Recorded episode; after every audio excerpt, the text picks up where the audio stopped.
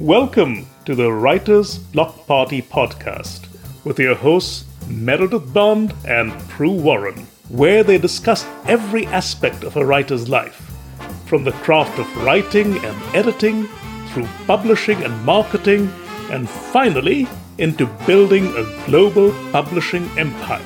Here is Merry and Pru.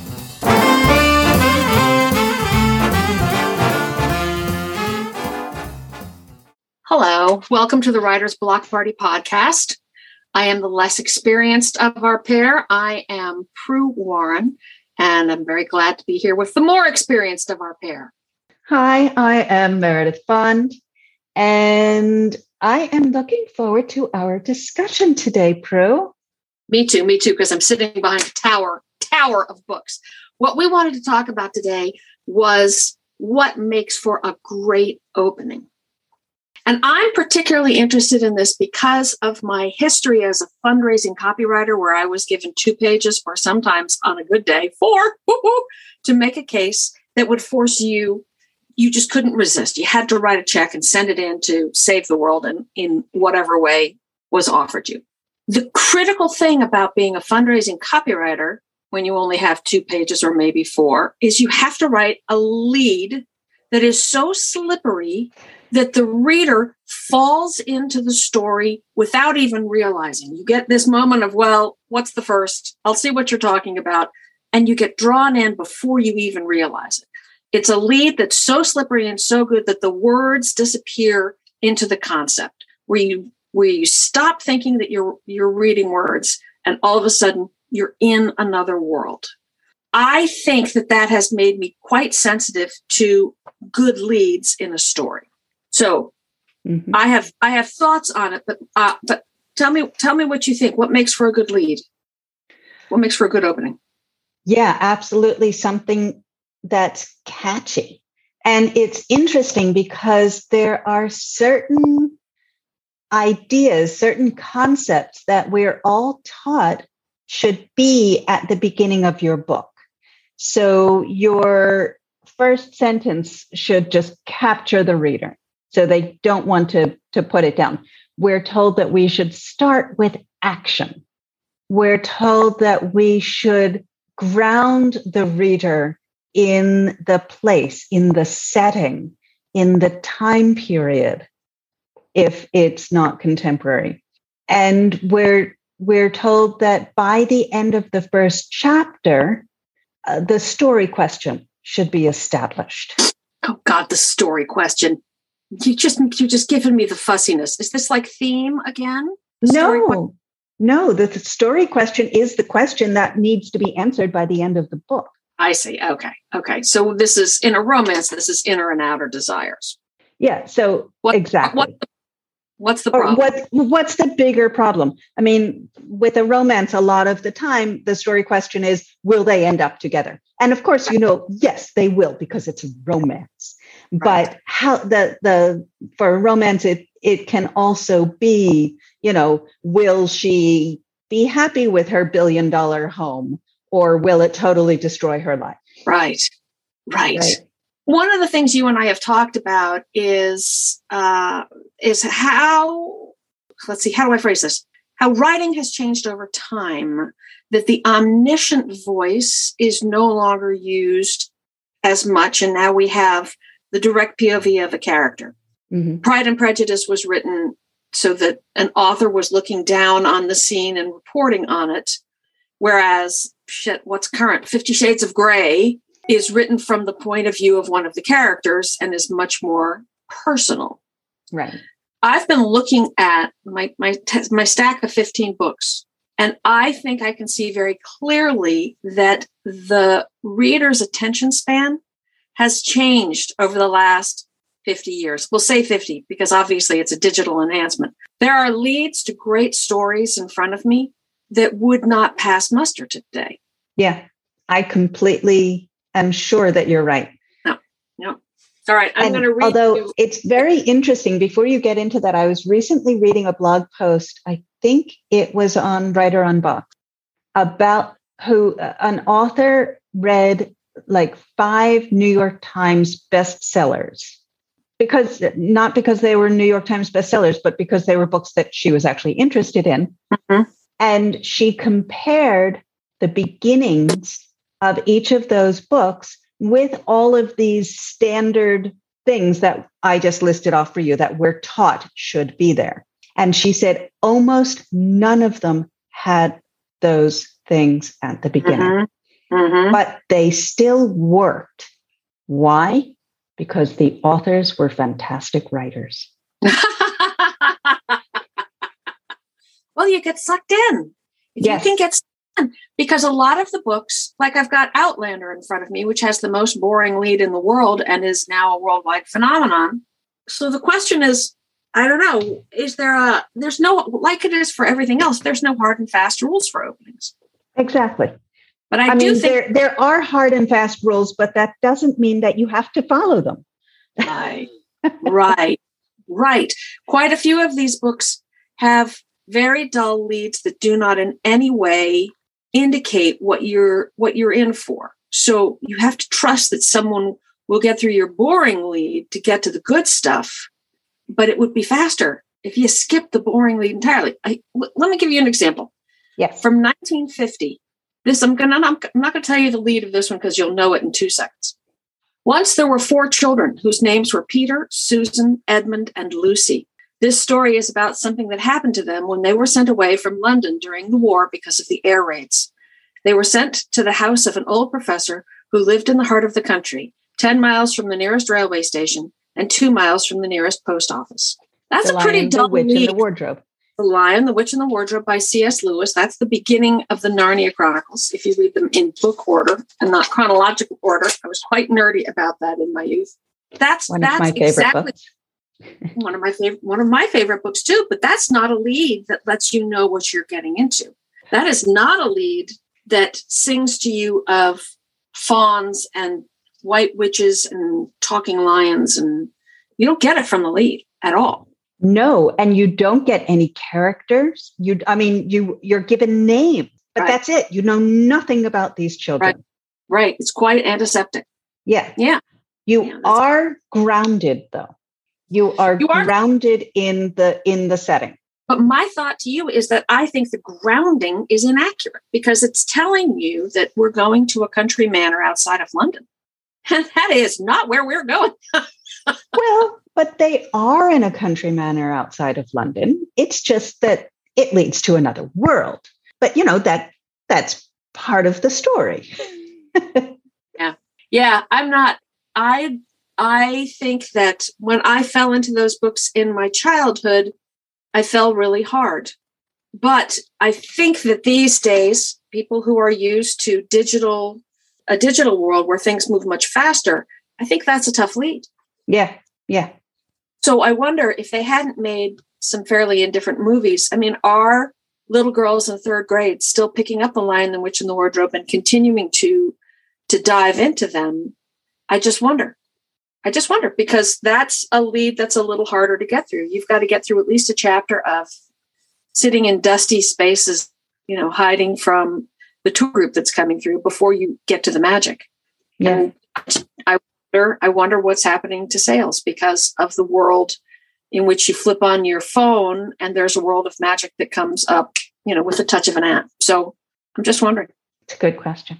So I guess my first thought is for authors to be aware that we live in a world that moves very fast. Yeah. And that's why action is so important and good in at the beginning of a story because it pulls you right in. You Immediately right in. you are involved in something exciting. Let me ask you this because I I heard about this a lot when I first began writing romances and I it sort of faded. I guess maybe as indie publishing has arisen, there used to be the premise that your first 500 words were what was going to get you a uh, a traditional contract. You sent your first 500 words out, or you pitched with your first 500 words, and some publisher would come along and say, "Eureka! You know, the next Nora Roberts, you're in." So authors spent the majority of their time polishing the first 500 words to such a high gloss that the book could not live up to it. Do you think that's still happening? Do you think that's still true? No, I don't, because as you say, with self publishing, people are not worrying about that. They're not yeah. worrying about, you know, impressing some editor in New York. But they yeah. are in, they are, I would hope, concerned with impressing the reader. Because right. think about it, if a reader is is browsing through Amazon, they're getting the first couple of pages in the look inside feature. And those first few pages need to be spectacular. You're right. You're exactly right. That's a very good point. That's a very good point. There's a there was a book that came out last year that had oh god, it was something about Havana. It had a beautiful cover. and I did the look inside and the first chapter was magnificent. It was so luminous. And I bought the book gleefully, just happy as I could be. And the whole rest of the book could not live up to that first chapter. Mm, there you go. When we lived in Havana, I hope I don't insult someone. they're not listening. Believe me, they're not listening. um, anyway, that first, the first chapter was dazzling, dazzling. Okay, here's a book from 2012, which I've mentioned before and I love. It's Kresley Cole's book, Poison Princess, which begins her Arcana Chronicles, which is fantasy. Hmm. This is the prologue, day 246 AF, Requiem, Tennessee, foothills of the Smoky Mountains. She's so lovely, so fragile. Those haunted eyes, those rosebud lips, they'd scream so prettily.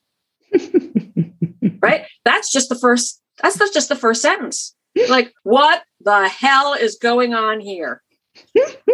so I just I think that that is a more modern lead where when you read it you're like what are you talking about? So there you go. That that almost That's sounds like a horror book. Yes. Well, yes. Yes, actually it's kind of brilliant because all these all these teens get occult powers and this is this is a guy who lures in women and uh, very very slowly kills them it is a horror but the woman he lures in has her own occult powers and he gets more than he bargains for. So there's this wonderful, you know, fuck yeah. you think you me? Oh, it's very good. I like those books. I'm trying to think of which one is my oldest book on my stack. Hmm. Uh, okay. Well, the lead of The Hobbit really, I think, really does sort of tell you. I'm trying to find a, a date of publication for The Hobbit. 1937. So that's a little older. Here's the first paragraph of The Hobbit. And I think this does tell you what you're getting into. I think it does give you a flavor for what's happening.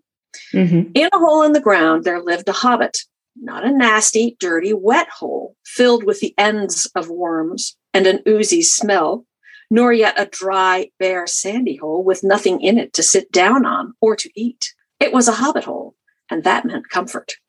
Nice. That's a good, I think that's a good way in. And I think what he's done is implied a lot in just that little opening that there are places in the world where there are oozy ends of worms. Not just worms, but the ends of worms, which is somehow even more disgusting. I think that's a very good lead. I think that's really nice. I can tell you're looking up something, aren't you, Meredith? I am. I am. Because Look. I am trying to figure out when. Okay, all right, I'm giving you another one. Yeah. Chicago, April 1900. I'm not going to tell you the name of the book because you'll get it immediately. 1900. We're, we're talking 120 years ago. There's no digital, and you can tell by this lead. Dorothy lived in the midst of the great Kansas prairies with Uncle Henry, who was a farmer, and Aunt Em, who was the farmer's wife. Their house was small, for the lumber to build it had to be carried by a wagon many miles. There were four walls, a floor, and a roof, which made one room. And this room contained a rusty looking cook stove, a cupboard for the dishes, a table, three or four chairs, and the beds. So yeah. that's the we're taught in school. That's I'm you're giving me the location. You're telling yeah. me about the place. But uh, that would not fly. That would not fly these days. Actually, I believe that the Lion, the Witch, uh, excuse me, the Wizard of Oz is not an often read book. No, I think I was growing up in the 1960s, it was considered dusty and um, antique, even though the movie ruled our lives. I think the movie so surpassed the book that I don't think people even realize there's a book to go along with it. Yes, I I completely I agree. And um, this book that I was looking for was published 1953. Okay. The saloon, like every other room in Arnside House, was large and lofty and had been furnished possibly some 20 years earlier in what had then been the first style of elegance. I don't know what that is. It is Cotillion by Georgette Heyer. Oh, for heaven's sakes, would you do me a favor and read it again? Because I was too busy focusing on what it was to listen. Tell me now. The saloon, like every other room in Arnside House, was large and lofty and had been furnished, possibly some 20 years earlier, in what had been the first style of elegance. This, however, had become outmoded, and although the room bore no such signs of penury as a ragged carpet or patched curtains, the bright brocades had faded, the paint on the paneled walls had cracked, and the gilded picture frames had long since become tarnished. It's heavenly. It's heavenly. The word saloon being used so differently in in our part of the world threw me off. Yeah. I, I still would not have identified. I still wouldn't have identified cotillion, but I think that's lovely. But again, it is not grabby. It No, it is merely a setting. Yes, it is. That's exactly right. That's exactly right. All right, I'm going online. I need to do a little. Here's what's here's the modern version of whatever it is we're looking for. Here, Amazon. I'm I'm I'm pulling one up. Okay. Here we go. Somewhere in Europe, July 1850. At 15, the spy called Saint hunkered down in the bottom of the wardrobe she'd occupied for the last four hours and attempted to stifle a yawn. Nice. Okay, that's just the first sentence. She didn't need to crack the door to know the activities in the bed across the room were still very much in progress. She could hear the courtesan urging her horse onward, the woman's demands punctuated by the man's loud neighs. What is that? that is Lord and Lady Spy by Shana Galen, That's fabulous. That's fabulous. Uh, when was it written? 2011, 2011. Okay. 10 years, 12 years ago. Well, but at the beginning of, I mean, the internet was the internet was raging. You got to move faster. This is Exactly. I've got one for you. This is Riley Thorne and the Corpse in the Closet, which is by Lucy Score, one of my absolute favorites. I love uh, that title. Oh, it's it's really well written. It's really good. This was not how she was going to die, Riley decided. Not sitting on a concrete floor in a musty stu- TV studio surrounded by idiots. The helmet headed blonde on her right was muttering under her breath about lawsuits. On her left, Riley's ex husband, Griffin Gentry, rocked in place and whimpered about the dry cleaning fees for his mohair suit. so you know you're in for action, but also humor. Yes. And I that is a fast, zippy little lead that you gets you sucked in before you before you even realize that oh you flipped 15 20 30 pages you're 10 chapters in it's time to go to sleep because you need work tomorrow but what happens next right. that, that's a slippery lead That is, that is a very good lead. She had me laughing right there at the first sentence. i agree yep i think she's awesome One last one from me. go ahead Miss Alexia Tarabotti was not enjoying her evening. Private balls were never more than middling amusements for spinsters, and Miss Tarabotti was not the kind of spinster who could garner even that much pleasure from the event. To put the pudding in the puff, she had retreated to the library, her favorite sanctuary in any house, only to happen upon an unexpected vampire. Okay now you got me you know the heart of that lead is the word unexpected yes, It's not that she encountered a vampire; it's that she encountered an unexpected vampire. That's exactly.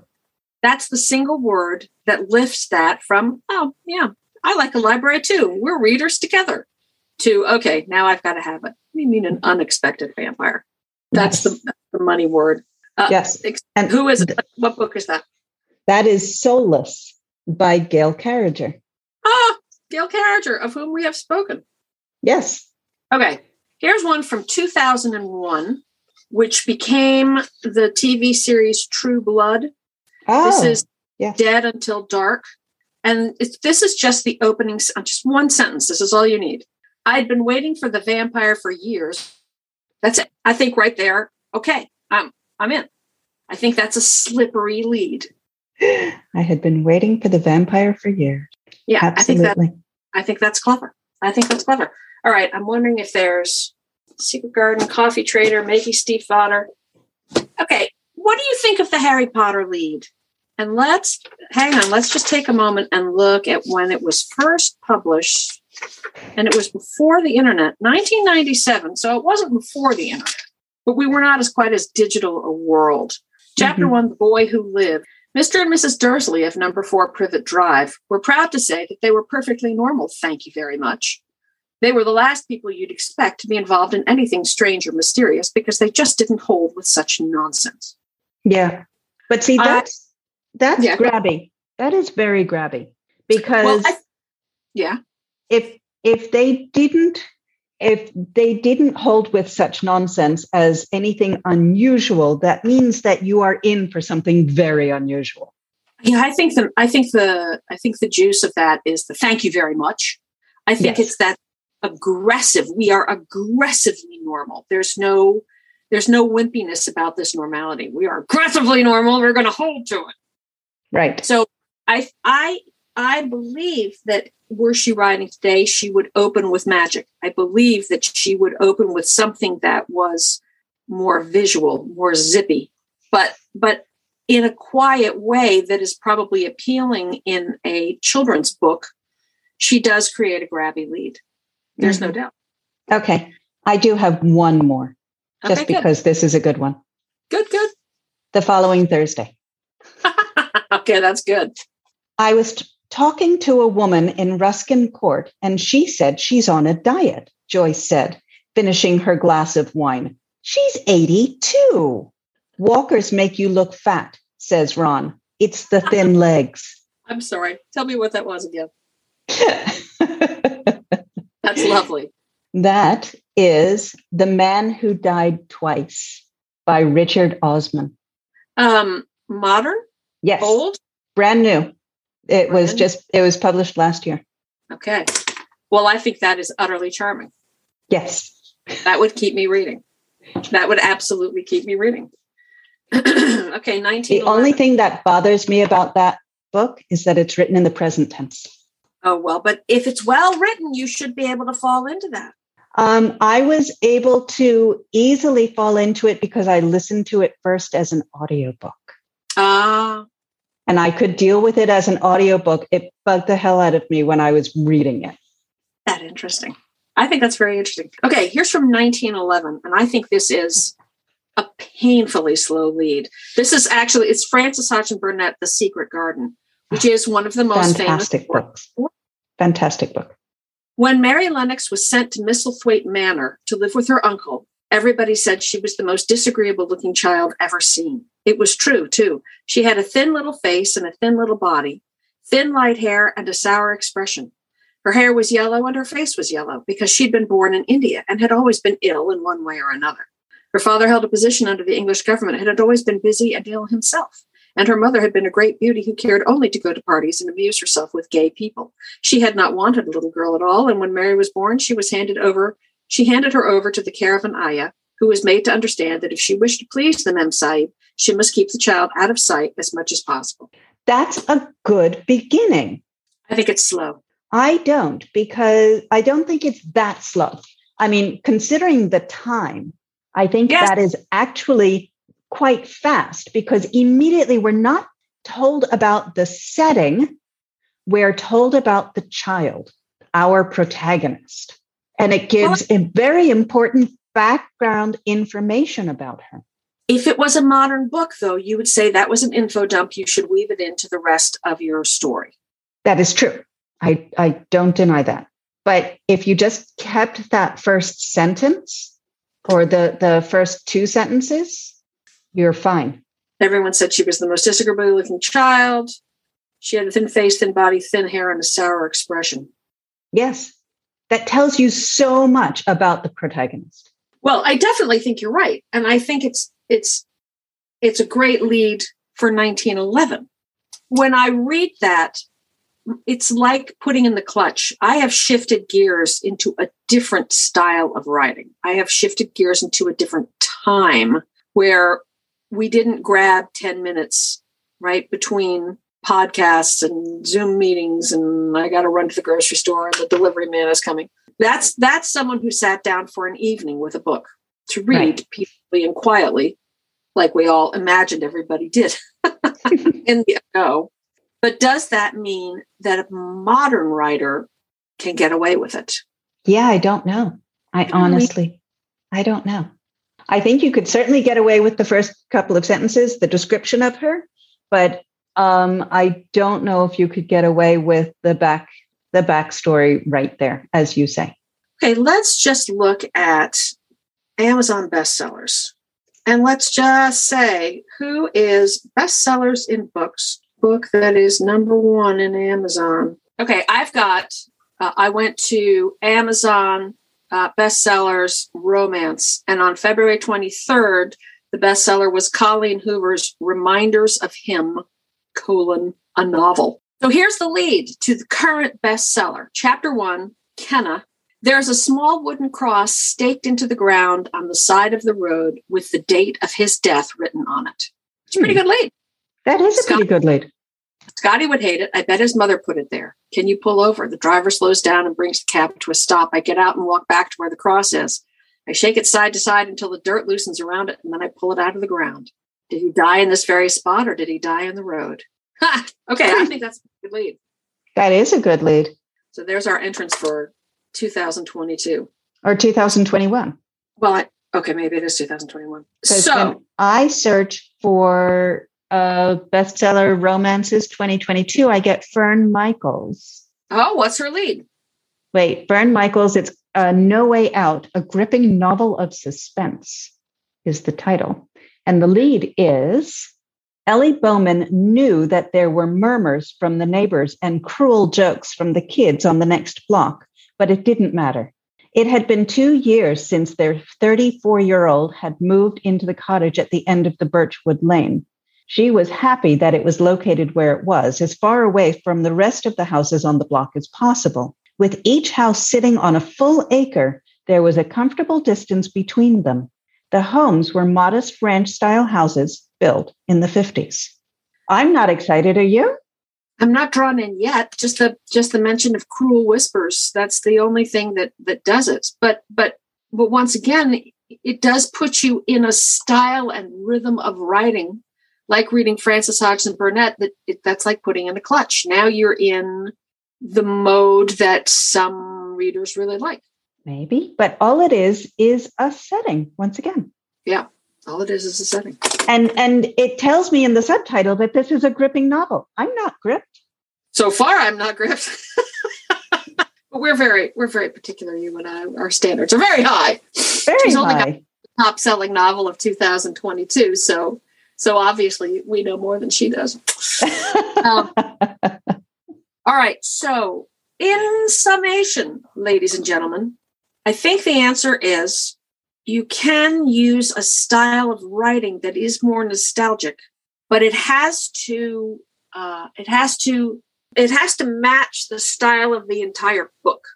You can't write a lead that is slow if your book is fast. You can't write a lead that is funny if your book is grim. You can't write a lead that is witty if your book is scholarly. So pay attention to what your lead is telling people some people really do pick up the book and turn to page one. That's how they start. Some people don't. My mother used to start a book in the middle, and if she didn't like it, she wouldn't go back.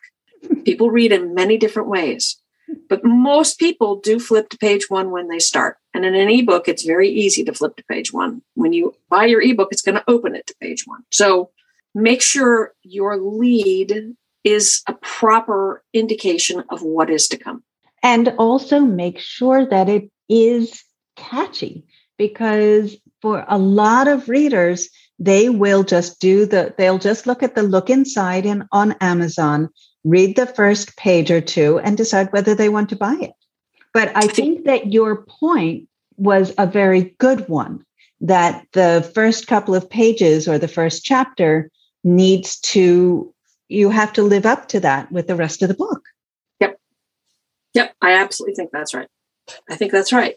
If your pacing is a little slower, your lead can be a little slower. Yeah. If you're if you're writing romantic suspense, get a little suspense in there to start with. Fulfill the promise of your cover in your lead and let your lead fulfill the promise of the book itself. Yes. Great wisdom, Pru. Great wisdom. write it down, write it down, and then circle it because that will make it even more true. so, next week, having talked about what makes a good opening, let's talk about what makes a good ending. That's brilliant. I love that. I think that'll be so much fun because what makes a great ending and the incredible importance of that. Well, and I have several questions. I'm not going to ask them. I'm not going to ask them of you yet, but I have several questions. I think endings are very important, very interesting. I hope next week comes soon because I have a lot of questions. And finally, I do want to remind all of our listeners mm-hmm. to please, please, please, please, please, please comment. Uh, please, please rate us wherever you found this podcast. I think we haven't reminded our listeners of this recently, Pru, and we really right. need to because we we were growing for quite a while, and I think we've kind of stagnated. But I know that we have a lot of really passionate listeners. And Good. if our passionate listeners could be passionate to their friends about this podcast, we would really appreciate it. Chat us up. Chat us yes. Up. Let us have a blind date. Have someone have someone uh, listen in. Tell everybody about this fantastic podcast that you are now listening to. It, it could be our meet cute, so we can have a happy ever after. Yes. That's good. That's a good idea. Rate us, comment, get in touch with us, tell us what you're thinking, uh, and hugs and kisses. Absolutely. Oh, and okay. tell us what you would like like us to talk about because we're always searching for ideas. Yes, we are. We're looking for things to talk about. Well, we can talk about a lot of things, but are they interesting to you is the question. where did where did I leave my shoes? That's that's a long and involved conversation, but possibly not as interesting as it could be for the listener. Meredith, I'll talk to you next week. Thanks, Pru. Okay. Bye. That's it for the Writer's Block Party this week. We don't want you getting so drunk on knowledge that you can't drive your laptop safely. But next week we'll be here before you know it, so check out the website at thewritersblockpartypodcast.com. One word. That's where you can find our archive of past podcasts and a place where you can get in touch with Merry and Pru or ask questions for the next podcast. Write with joy, friends, and see you next week.